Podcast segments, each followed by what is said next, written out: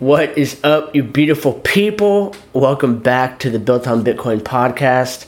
It's funny, one of these times I'm gonna have to, record myself recording myself. Because if you knew how it looked, it's like I'm very like quiet and thinking for a second, and then I take a big like hype energy stretch and just drop into it. so it always catches me off guard sometimes. I go from zero to 100 so quick. But anyways, today I have Longstreet on the podcast. If you don't follow longstreet.btc uh, on Twitter, do yourself a favor and do that. It's for your own good. But he is a teacher by trade in the LA school district, a music teacher. But he's been experimenting with crypto and mostly NFTs and uh, just what you can do with them. So he's a music teacher, but he's also a photographer. And so he's released a few collections, um, trying different ways to kind of like monetize it, build a community, you know, build out, build up hype in this kind of era where people want uh, profile pictures and they want utility, or uh, you know, the new thing is like token gating. Like I want a, a membership pass. It's, it's, like a key. Um, he's he's experimenting in different ways of like how do you how do you mint a collection just on the intrinsic value. Um, so playing with that and with his music background, you've if you've played Project Indigo at all, all of that kind of like atmospheric wasteland of music, that's Longstreet. So, cool guy. Uh, and this conversation was pretty interesting because we talked about crypto for probably less than half the conversation. So, if you're looking for just that, uh, maybe switch to a different episode. But if you've been here long enough, you know that my my premise in all these conversations is not just to explore what's so interesting about stacks, but the person who's building something cool is always as interesting as the thing being built. That's that's my premise. So you'll usually see me do like a 50-50 split between, you know, deep diving on what what makes them tick, but also what made you want to build that thing and what are you guys building? So we nerd out quite a bit about teaching and inspiration and how to unlock your creative side. Is everyone a creative? We kind of play with that question a little bit. I think so. I think everyone is creative, and if you say you're not, uh, you're just putting a self-limiting belief on yourself, and you're being too hard on yourself. Everything we do is creative. So uh, yeah, great, great conversation. Uh, it ends in a pretty funny way. So yeah, highly recommend. And let's just jump into it with this conversation with Longstreet.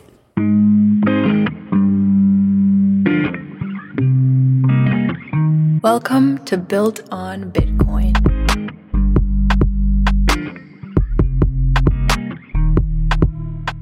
Just jump in. Longstreet, how you doing, my man?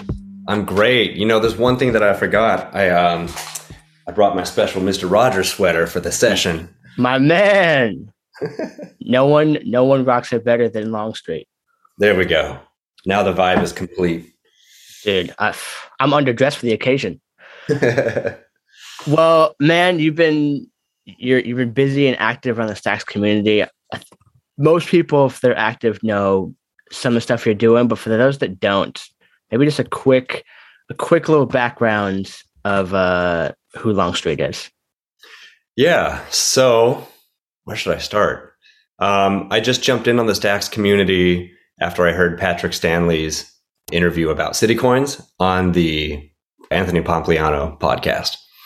So that was my introduction. I was really intrigued by it. So I was researching like how to do the mining on it. I in the midst of all of that, I had a baby, so I wasn't able to like follow through and do the mining. But it, the research got me there, got me introduced to Stacks, and then I started to see some of the NFTs developing on it, um, on Byzantion, and then Art on Stacks. And I thought this is a pretty cool space.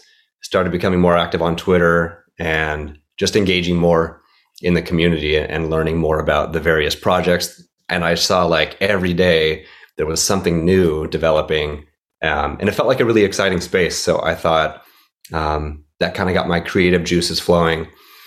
And I've been sitting on a collection of photography for a long time. I have been living in Venice for the past six, seven years, just taking pictures. And I hadn't really done anything with them other than post them on Instagram. And I thought, maybe, maybe there's something here. So I'll give it a go. So I got a collection of images together around October, but it wasn't until you know January when I was able to to roll those out. But ever since January, like there's been a lot of action happening. At the same time, I released Proof of Swing on Byzantion, and that just coincided the same week. So I released Proof of Swing and Venice Visuals in the same week on Art on Stacks and on Byzantion, which I I was I felt pretty proud of to be like multi-platform, right? To be releasing on on several different websites at once. Um, yeah, and then from there, like things just started snowballing. You're you're like the fourth or fifth person I've heard in like my everyday life that their first kind of touch point with crypto is city coins. And particularly like they'll hear some podcast, whether it's mine or the Pompliano one. And there's something mm-hmm. something about that bridge between something relatable like a city that they can kind of understand and grasp, and crypto where they keep hearing about it, but they're, they're not sure like how to approach it. They're kind of intimidating, where it becomes like that first little pebble that they're like they pick it up and they start to examine it. Right. Yeah. For the the year prior, I had been like diving deep into Bitcoin, almost coming from it from a, like a, a Bitcoin maximalist perspective. So I was listening to a lot of podcasts and like doing just a ton of research and getting really excited because I think Bitcoin is incredible. You know. Um, so I definitely came to the space from that perspective. And then I realized, oh, stat, there's something special about stacks, you know, how it's building on top of Bitcoin and so yeah, that was it. So coming from the Bitcoin maxi, like getting as much research as I could, listening to podcasts all the time, and then hearing hearing this opportunity for city coins. And I you know, it's I think a lot of people feel this where they they feel like they missed out on something or they're late. So I was feeling that having gone into Bitcoin. Well, you know, I like I think I got it like in 2017 when it was high at its height and then it got decimated and fell off my radar. I thought, oh well, well I'm just not going to touch it. And then I think it went up like two two thousand dollars above where we purchased it. My wife and I were like, made two thousand bucks. Let's sell sell the Bitcoin. So we all make our mistakes, right? So yeah. anyway, I was like kind of hungry for researching and finding the next thing that I could try to be early on. And City Coins felt like that. It still feels like that. So that was the impetus for me to start researching and getting into the space. And I'm still super pumped about city coins and city packs and what that can mean, particularly for education, which you know is something I'm passionate about. Hundred percent, and that's so. I do. Let's let's zoom out for a second too, because we we're already deep into crypto talk now, and there's a ton to cover here. But the the thing that put you on my radar is you reached out to me initially and was like, "Hey, I think I posted something about NFT projects. I was gonna do like a Twitter Spaces or something, and I was like, "Who should I have on?" Whatever. And you you hit me my DM, and someone was like, "Hey, I'm releasing this like photography collection. Uh, I'd like to come on the pod or something and like talk about it." And at the time, I was like, I realized that it's you have to be cautious of shill before something is shipped, especially with like when you have a brand like mine. So I've been cautious with that. So I was just I was watching it. I saw Longstreet. You know, I'm aware of what you're doing. I, was, I think you posted a snippet. So I was like, oh, it's, it's pretty damn good. And then like a week later, there was a Twitter Spaces with Muneeb and like the whole gang, and they're like vibing at night. And I'm yeah. like, okay, I'm, and I'm just listening. And you pop up, and like I was curious. I was like, what's he gonna do? Is he gonna show his? Is he gonna show his thing in front of the crowd and just kind of like take his shot and then dip out? but you didn't. It was like the you mentioned it slyly, but really you just kind of like were passionate about stacks and about experimentation and about uh, you know saying that you're a teacher and like some of your background. And so I was like, oh, this guy, this guy's. You could tell in the way that he's responding and like how he's using this opportunity that he's just there's something authentic about Longstreet. So I was, I was immediately more more intrigued. I'd love to to touch on that that teacher aspect because uh, you know, it's it's interesting that you're you're doing that while still experimenting with crypto and just keeping yourself curious. But broad question, what makes a good teacher in your in your uh, perspective? Yeah, it's hard to answer succinct, succinctly. But before I give my thoughts, could you tell me a little bit about like a teacher that's that had a big impact on you, and what about them made makes them your favorite teacher? Yeah, it's it's a good question. I think the teachers that have stood out in my mind, they make you first of all, it's like it's emotional. You feel their presence in a sense, and typically you feel it's like a combination of you could feel their passion and it radiates in the way that they're up on up on stage with you know 20 25 students. But also they make you realize like they see it's like they see potential in you that you don't see in yourself sometimes. So it's that it's that combination that, that's that's felt and that makes you want to learn because you gravitate towards their passion and that kind of makes you want to do it too. Um, so that's the biggest piece. And then yeah. I, I have been thinking about how because i try and be a teacher for crypto myself and i'm not sure there's like a weird dance between you can tell when there's a bad teacher because they're like nervous to get certain questions you know because yeah. you expose their flaws and that yeah. they're standing they're standing in front of, the, of, an audience and they're being exposed in some sense like imposter syndrome or something a good teacher either knows their topic really really well and they can dance with it or they're like i don't know let's find out and so i've been i've been very curious about that kind of like depth of knowledge thing where it's like a good teacher doesn't have to be an expert but he has to be curious when probed yeah, I I couldn't agree more with everything that you just said. And isn't it interesting that you started with a good teacher? You remember how they make you feel. And that to me is one of the biggest takeaways that I try to keep in my mind all the time when I'm teaching is that they will remember how I make them feel. Not and to a lesser extent they'll remember like what I'm trying to teach them. Less of the content, more of how they feel in my class. So, yeah, a good teacher, like you said, helps well, we we also learn from the known to the unknown, right? It's hard to connect new information because we ha- always have to scaffold and build upon a foundation. So a good teacher is able to assess where a student is and then build upon what they already know, what their prior knowledge is, and connect with them in a way that's authentic and to make them feel inspired. And I like uh, the other thing that you touched upon was helping them see a path forward that they might not be able to identify, like seeing a unique skill or talent that a student has. A great teacher can help like push a student down a path that they don't even know exists. Um, but a teacher, you know, can can help them identify that and, and, push them down the path. Some of my favorite teachers have pushed me, um, you know, uncomfortably so down a path that I I was not like confident going down, and now I'm looking back with gratitude, saying, Thank you for pushing me. It was hard at first, but I'm better off for it. And, and you know, you saw that in me. So thank you. Yeah. It's like that. It's like a, a tough love thing. Like, I know you can do more. So I'm, I'm going to post, push this a little bit. Is there, this is coming up like in the moment, but is there, the more you teach, is there certain the word the word in my, in my mind is like atrophy where like the routine of year after year after year like certain teachers just kind of atrophy in their in their passion like is there something there about trying to how, how does a good teacher maintain that passion year over year over year yeah. I, we see that in a lot of teachers we see burnout. Um, and it can be because they're static and they're doing the same thing or it can be because the environment is really challenging.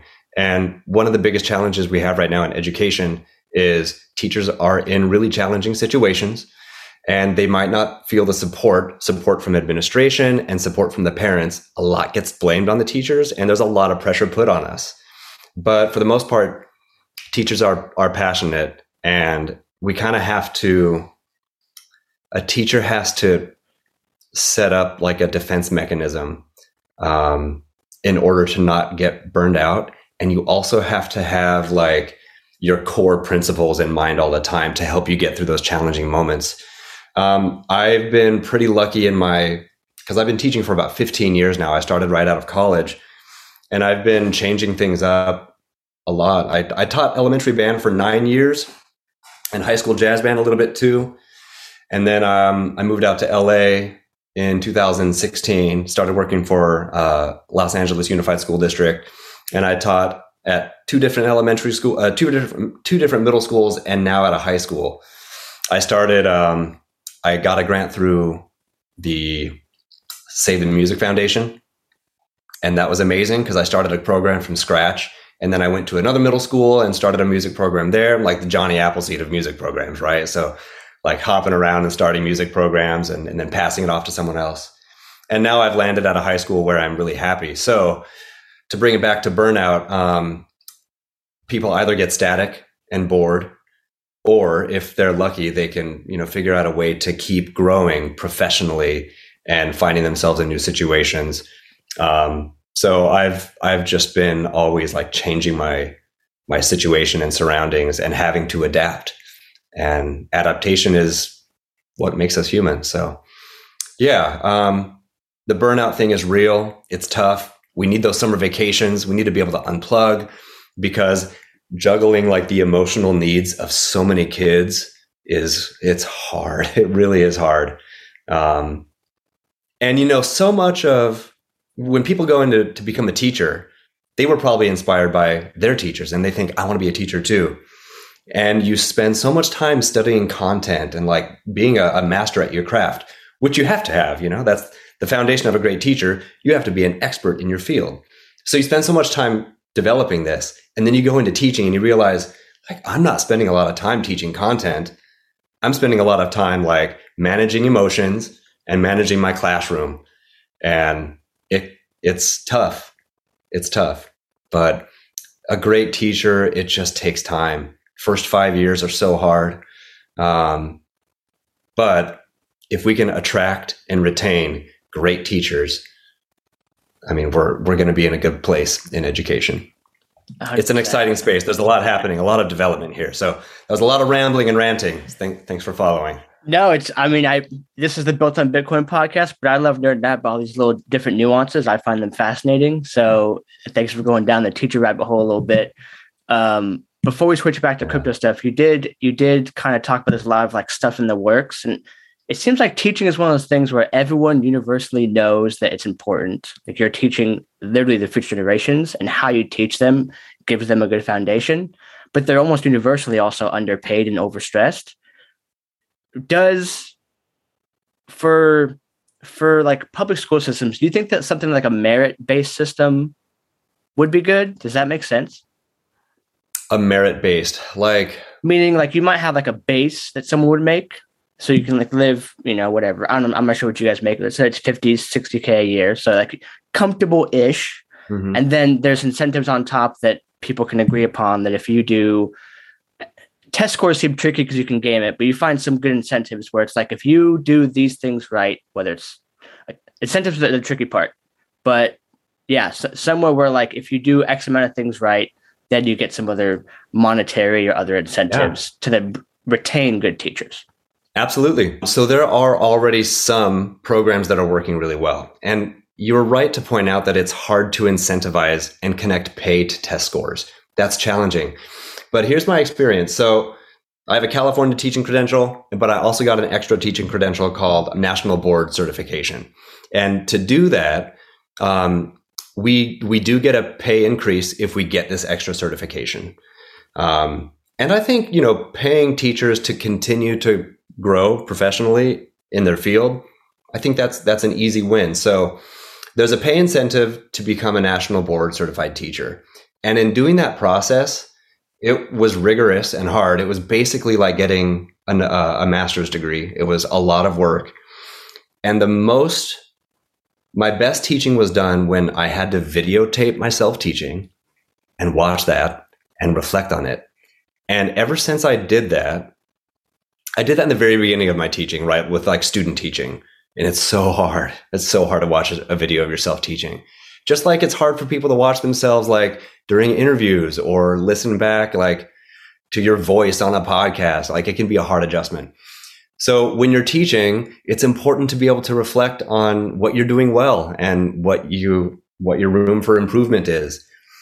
And I think that if we had some sort of incentive program where teachers, you know, come up with a lesson, record a video of it, analyze that video and, and break down like what was good, what can be done better. I think on a voluntary basis, if if teachers want to do that, I think there's there's the opportunity for monetary incent- incentive. And I'm curious to see if City Coins could could be doing something like this, you know. Yeah, City Coins is a whole new design space. Who knows where that's going to go in the next in the next coming years? That's yeah. super exciting. But I do like that. Most people focus on the students because the ones that we're trying to like build up. But it might be the opposite and flipping it and just making the educator more incentivized to, you know, go into more like deeper learning stuff, which makes them a better uh, educator.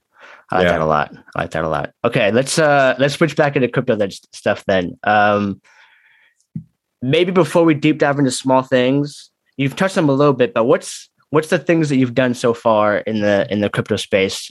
Just like different projects and what you've been working on. Yeah. Okay, so it started like I said with Venice Visuals with the photography, and then I thought, all right, well, what else? So so I released that, and then um, it was just like a little bit of a splash.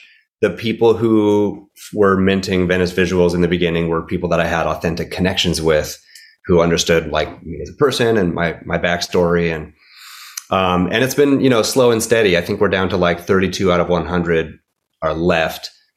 Um, and I did a couple, like a couple incentives where I think I gave away a wasteland ape for someone for, for the first, first person who minted three. Right now I've got a mint one, get one free. So I've got a little grid on my Instagram, on my um, Twitter of 15 images. And so the next 15 people who mint uh, Venice Visuals will also be able to choose one, which is kind of cool because it's a random mint, but then, so you'll get one randomly, but then you can also choose your favorite image from the collection that I've made available. So, kind of a slow and steady wins the race approach with the Venice Visuals, with the photography. After that, um, I thought, well, let's let's try to get some music mixed in here. So, I wrote a song called "Proof of Swing," uh, "Proof of Swing," which is like a play on proof of transfer and proof of proof of work and all that. And I auctioned that off with Byzantion. Um, and a guy named Arle Abreu was the top bidder. And he was super excited to get it. So that was exciting to see. And then I started thinking like, okay, I need to know more about what's possible in, in crypto, what's possible on these platforms, what's possible with proof of transfer and stacks. And so I started thinking like, okay, how can we engage musically? And I had some ideas that I, I did little sketches of. I'm going to be a little cryptic about it because I still want to do this idea. So, um, but it hasn't happened yet. So I approached some di- uh, different communities with this musical idea that I had. And even though we didn't like progress with this one specific idea, Project Indigo said, Hey, that's a cool idea. Maybe let's do that later. But right now, could you do music for our first chapter? And I thought that sounds exciting. I had no idea, you know, what Project Indigo was all about other than looking at the profile pictures. Um, so then I just kind of started creating music that I felt was a post-apocalyptic and wastelandish, and um, it was really helpful that Vandal sent me like temp music, uh, video game music from Fallout 2 and from Diablo. And he said, This is the vibe I like. Um, so I kind of took that and ran with it. And so that was my start with music for Project Indigo. Now we've released two chapters. The next chapter, chapter three, what I'm thinking is so chapter one minted out. I had 150 copies of it. It minted out in like six hours. I, I just couldn't believe it. Um, so that was really great to see the the positive feedback from the community. Um, the gameplay, the music fit nicely in the gameplay. So chapter one minted out really fast. Chapter two, I thought maybe I should make less copies available, but I still did 150, and it's like at 47 minted of 150 now. So that's like slower. So now I'm thinking like, what can we do going forward? So I think right now what the plan is the the music for chapter three will be automatically airdropped to anyone who holds chapter two. And there will be a, a limited number of chapter three available that can be purchased with talks the in-game token. Um, maybe. So we're Vandal, Vandal and I are talking about the logistics of that. But having a music project on Stacks is pretty fantastic. So yeah, yeah that's and then um okay, so that's the music, but then there's also proof of play, which is 11 NFTs that I made, which is basically just like a Zoom lesson with me. um, I made 11 NFTs that can be exchanged for a one hour Zoom lesson. And it minted out. I think it took a couple weeks to mint out. Like at first, people were really excited, and but uh, last week I finally had my first two sessions with with people, and it was so cool. So you know, in crypto, we have all of these like anonymous connections with people, or connections with people who have profile pictures, not real pictures of themselves.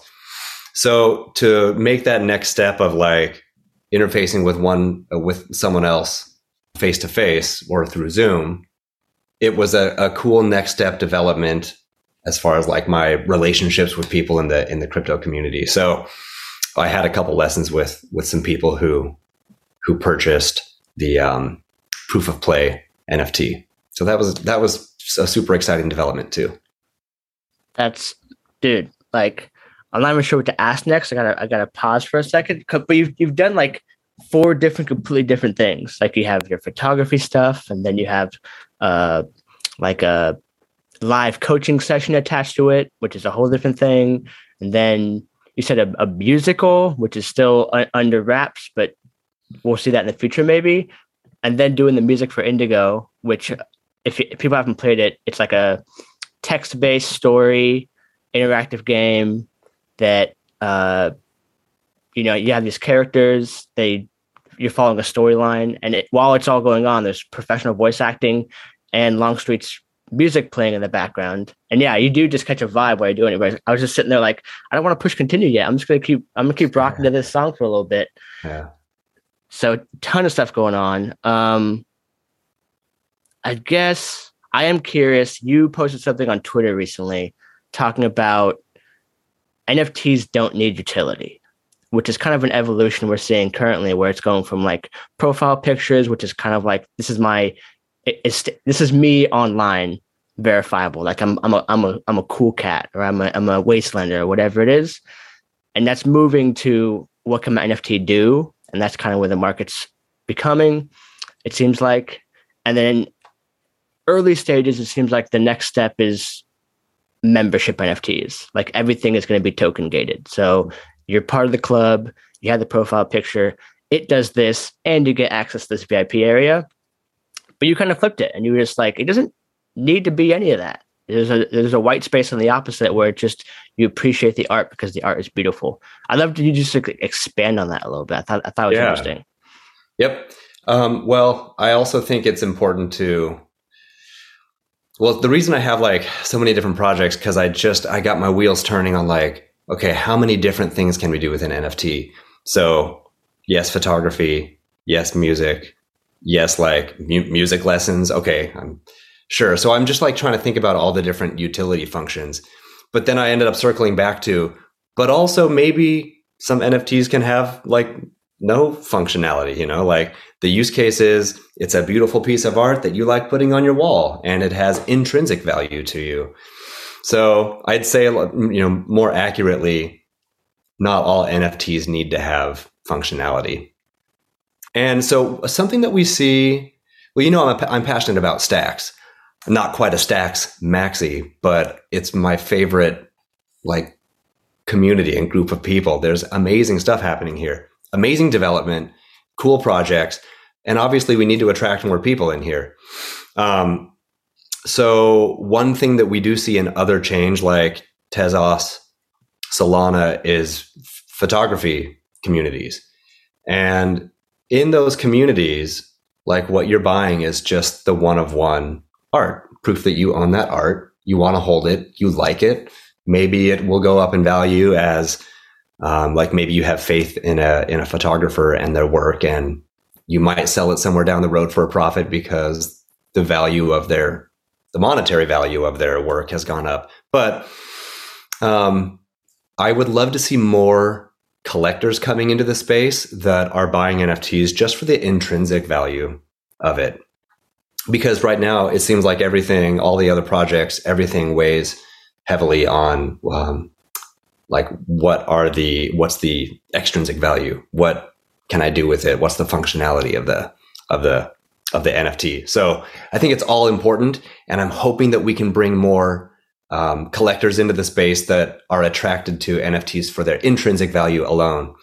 Um, could be a good time to transition into photography on Stacks. Want to go there? Let's do it. All right. So you are you aware of Levi of All Nations Media? No. Okay, so he released. He's a uh, another photographer, and he did something really cool. So he started a Discord, um, and then he kind of crowdsourced. He said, "I'm going to Alaska for an assignment." So he's a legit, super legit photographer. He's an adventurer. He's been doing this his whole life. He just like flies around. He'll buy a one way ticket somewhere, stay there for a chunk of time, take pictures, and and then he got uh, connected with like professional magazines. So legit photographer. And then he started exploring. So he knew the Byzantion guys through a family friend or something. He released something on Byzantion. It didn't really go anywhere. Then he realized I need to build community. So he started a Discord called Of All Nations Media. And he said, I'm going to Alaska. What do you guys want to see? And someone said, I want to see the Northern Lights. So he's just started collecting all these ideas and we kind of tracked him along his adventure and he would share pictures of the of what he was doing that day. And at the end of the trip, he ended up with 20 images called the Alaska Collection. Um, and they minted out in like 24 hours. So that what he's doing with photography on Stacks is is really fascinating, um, and it's like incredible work. So you know Eli Herf, right, Brett? He's yep. got his hands and and feet and everything. Yep. Um, the three of us have been talking about what can we do to continue to develop photography on Stacks, and someone threw out the idea like, what about Stacks Photography Guild?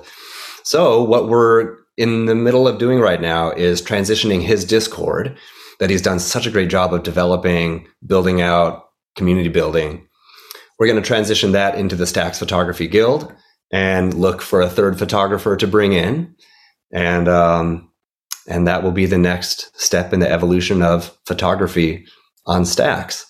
And uh, just to bring it back to utility, um, maybe there's a little bit of utility in the photography, but most importantly, we are trying to advocate for the intrinsic appreciation of art in the stacks ecosystem. Okay.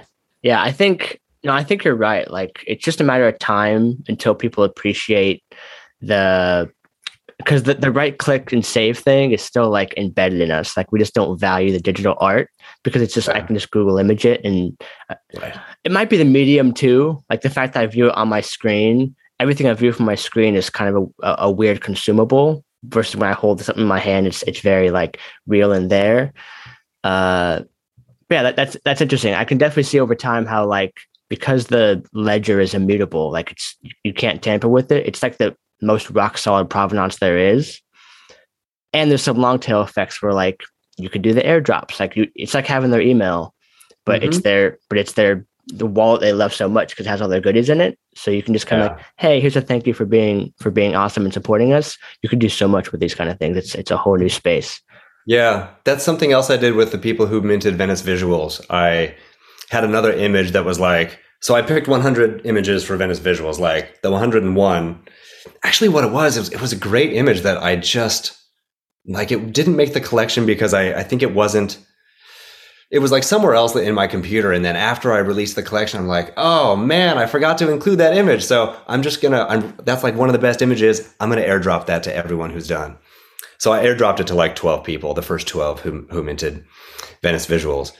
And then i also did another airdrop called descanso gardens um, light uh, light blur, a motion blur, um, which is one of my favorite photography techniques. If you just like move your camera quickly and you have a slow shutter, it'll make what's called a motion blur. So if you ever see like blurry images, I have a ton of these in Venice Visuals where I was like parked um, on the boardwalk and I would take pictures of people on bikes or skateboards. And if you open the shutter so it's a slower picture and then you pan the camera with that person, the person is still, but the background is blurry. Or you hold the camera still, the background is clear, but the person is blurry. So anyway, that's called a motion blur. I love the technique because it gets something that's really unique and you can't like recreate easily.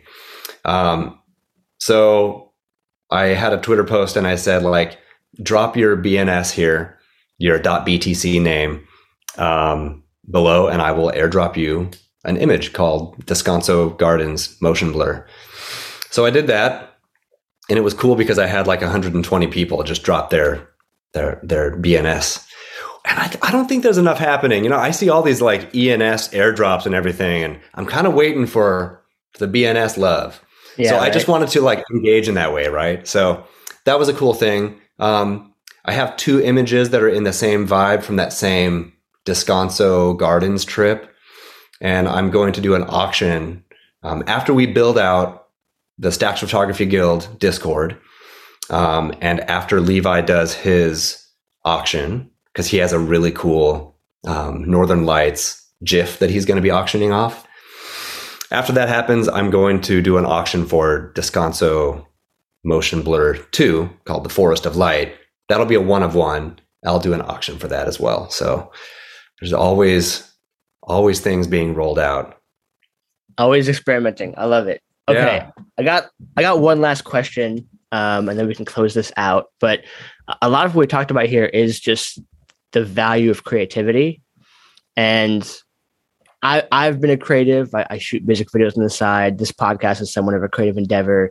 Even the questions I ask is like it's it's it's not robotic every time. I gotta tailor it to the person. But I'm I'm always kind of like disheartened when certain people say they're not creative. And I don't accept that answer. I don't I think that everyone is creative. And so I'm just curious about your perspective on on the value of creativity for for everybody. It's so hard to say where to start. um, I think we can tie that back to education too, right? Like a good teacher can help. Something else that I did want to say. So, a good teacher can help a student identify the right questions to ask. And I, I asked my high school students once, I said, if you could design your own classes, your own schedule, take six periods, design your own class. What do you want to learn? Design that. They, they couldn't come up with like what they wanted to learn, you know? We don't give enough opportunities to students to ask themselves like what do you need for self-actualization to become your best human your best self what is it that you need to learn and how can i help you with that what kinds of questions do you need to ask um, so when it comes to education are you familiar with maslow's hierarchy of needs Roughly. Yeah. yeah so it's a pyramid right and the base layer you have like you have to have your base uh, need, your base needs met. So you have to have shelter, you have to have food, you have to have like safe relationships, you have to feel comfortable. And only then, after you have your basic needs met, can you work toward the top of the pyramid, which is things like self actualization. Because when we find ourselves in a place where, like, all right, I'm comfortable, I'm fed, now what do I do? Then you almost get bored. You feel like, dissatisfied. You feel this like unsettled. What am I going to do? I have to, I have to create something. I have to, how do I describe like, how do I articulate what it means to be alive, what it means to be a person on this earth and to have these emotions? I have to express that in a way. And we all find these different ways of expressing it. And I think for the most part, people do have that drive to be able to express themselves and communicate the things that, that are inexpressible, um, that are hard to articulate. But we have all of these different ways, these art forms that we can use that we're just, we're trying to express something, that which is inexpressible. So for me, it's music and photography as well. Um, for, but everyone kind of has their own way of interfacing with expressing something that they're that they're feeling and we can tie this back to emotion right emotion is my my grandma said something really um, profound. She she passed away when I was a teenager, but she said you should always honor your emotions um, and never negate them, and you should follow them. So, in the pursuit of expressing ourselves and the way we feel, we are driven to be creative, and um, it's in order to do it well, you have to like hone the craft, develop a skill set, and then go the next step of finding your own voice um, and and creating something in a way that is unique to you that's not just derivative or a copy but you go the next step and find what is it that you have to say that's unique to anyone else. Perfect. G- grandma with the profound uh, profound statement as as grandmas do. Yeah. Always always honor your emotions. I love that. That's a that's a great way to end it. Um, well, Longstreet, man, this has been great. Any any closing thoughts or things that I I missed or we didn't touch on before we close it out? Um, no, we I think we gave a lot to the listeners today, but I think uh, I think so. probably have one more thing. Oh, my man.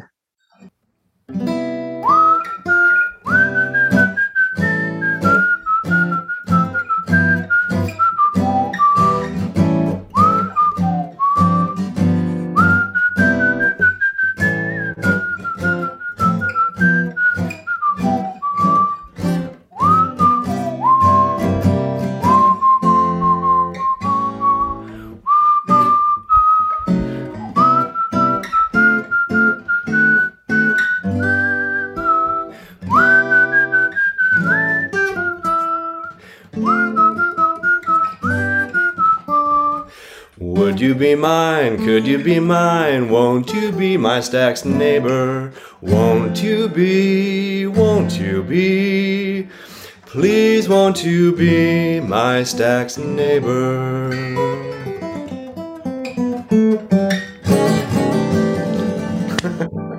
encore, encore. That's man, that's a, a great way to end it. Uh Longstreet, where can people find out more about you or any last shout outs, my man? yeah, man. Um, well, I, I do want to give some shout outs to um, a lot of the, the people who I've been engaging with in the community. I think you know who you are. I really appreciate you and your support and your feedback. Um, and you can just find me on Longstreet BTC on Twitter um, and in the Discords. And yeah, let's stay in touch, reach out, message me.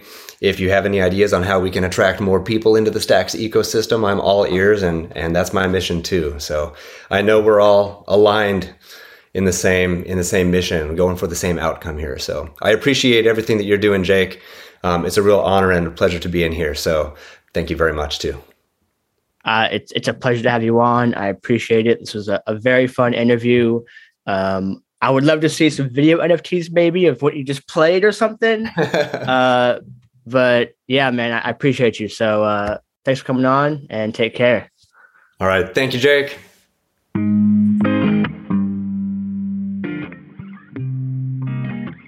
Welcome to Built on Bitcoin.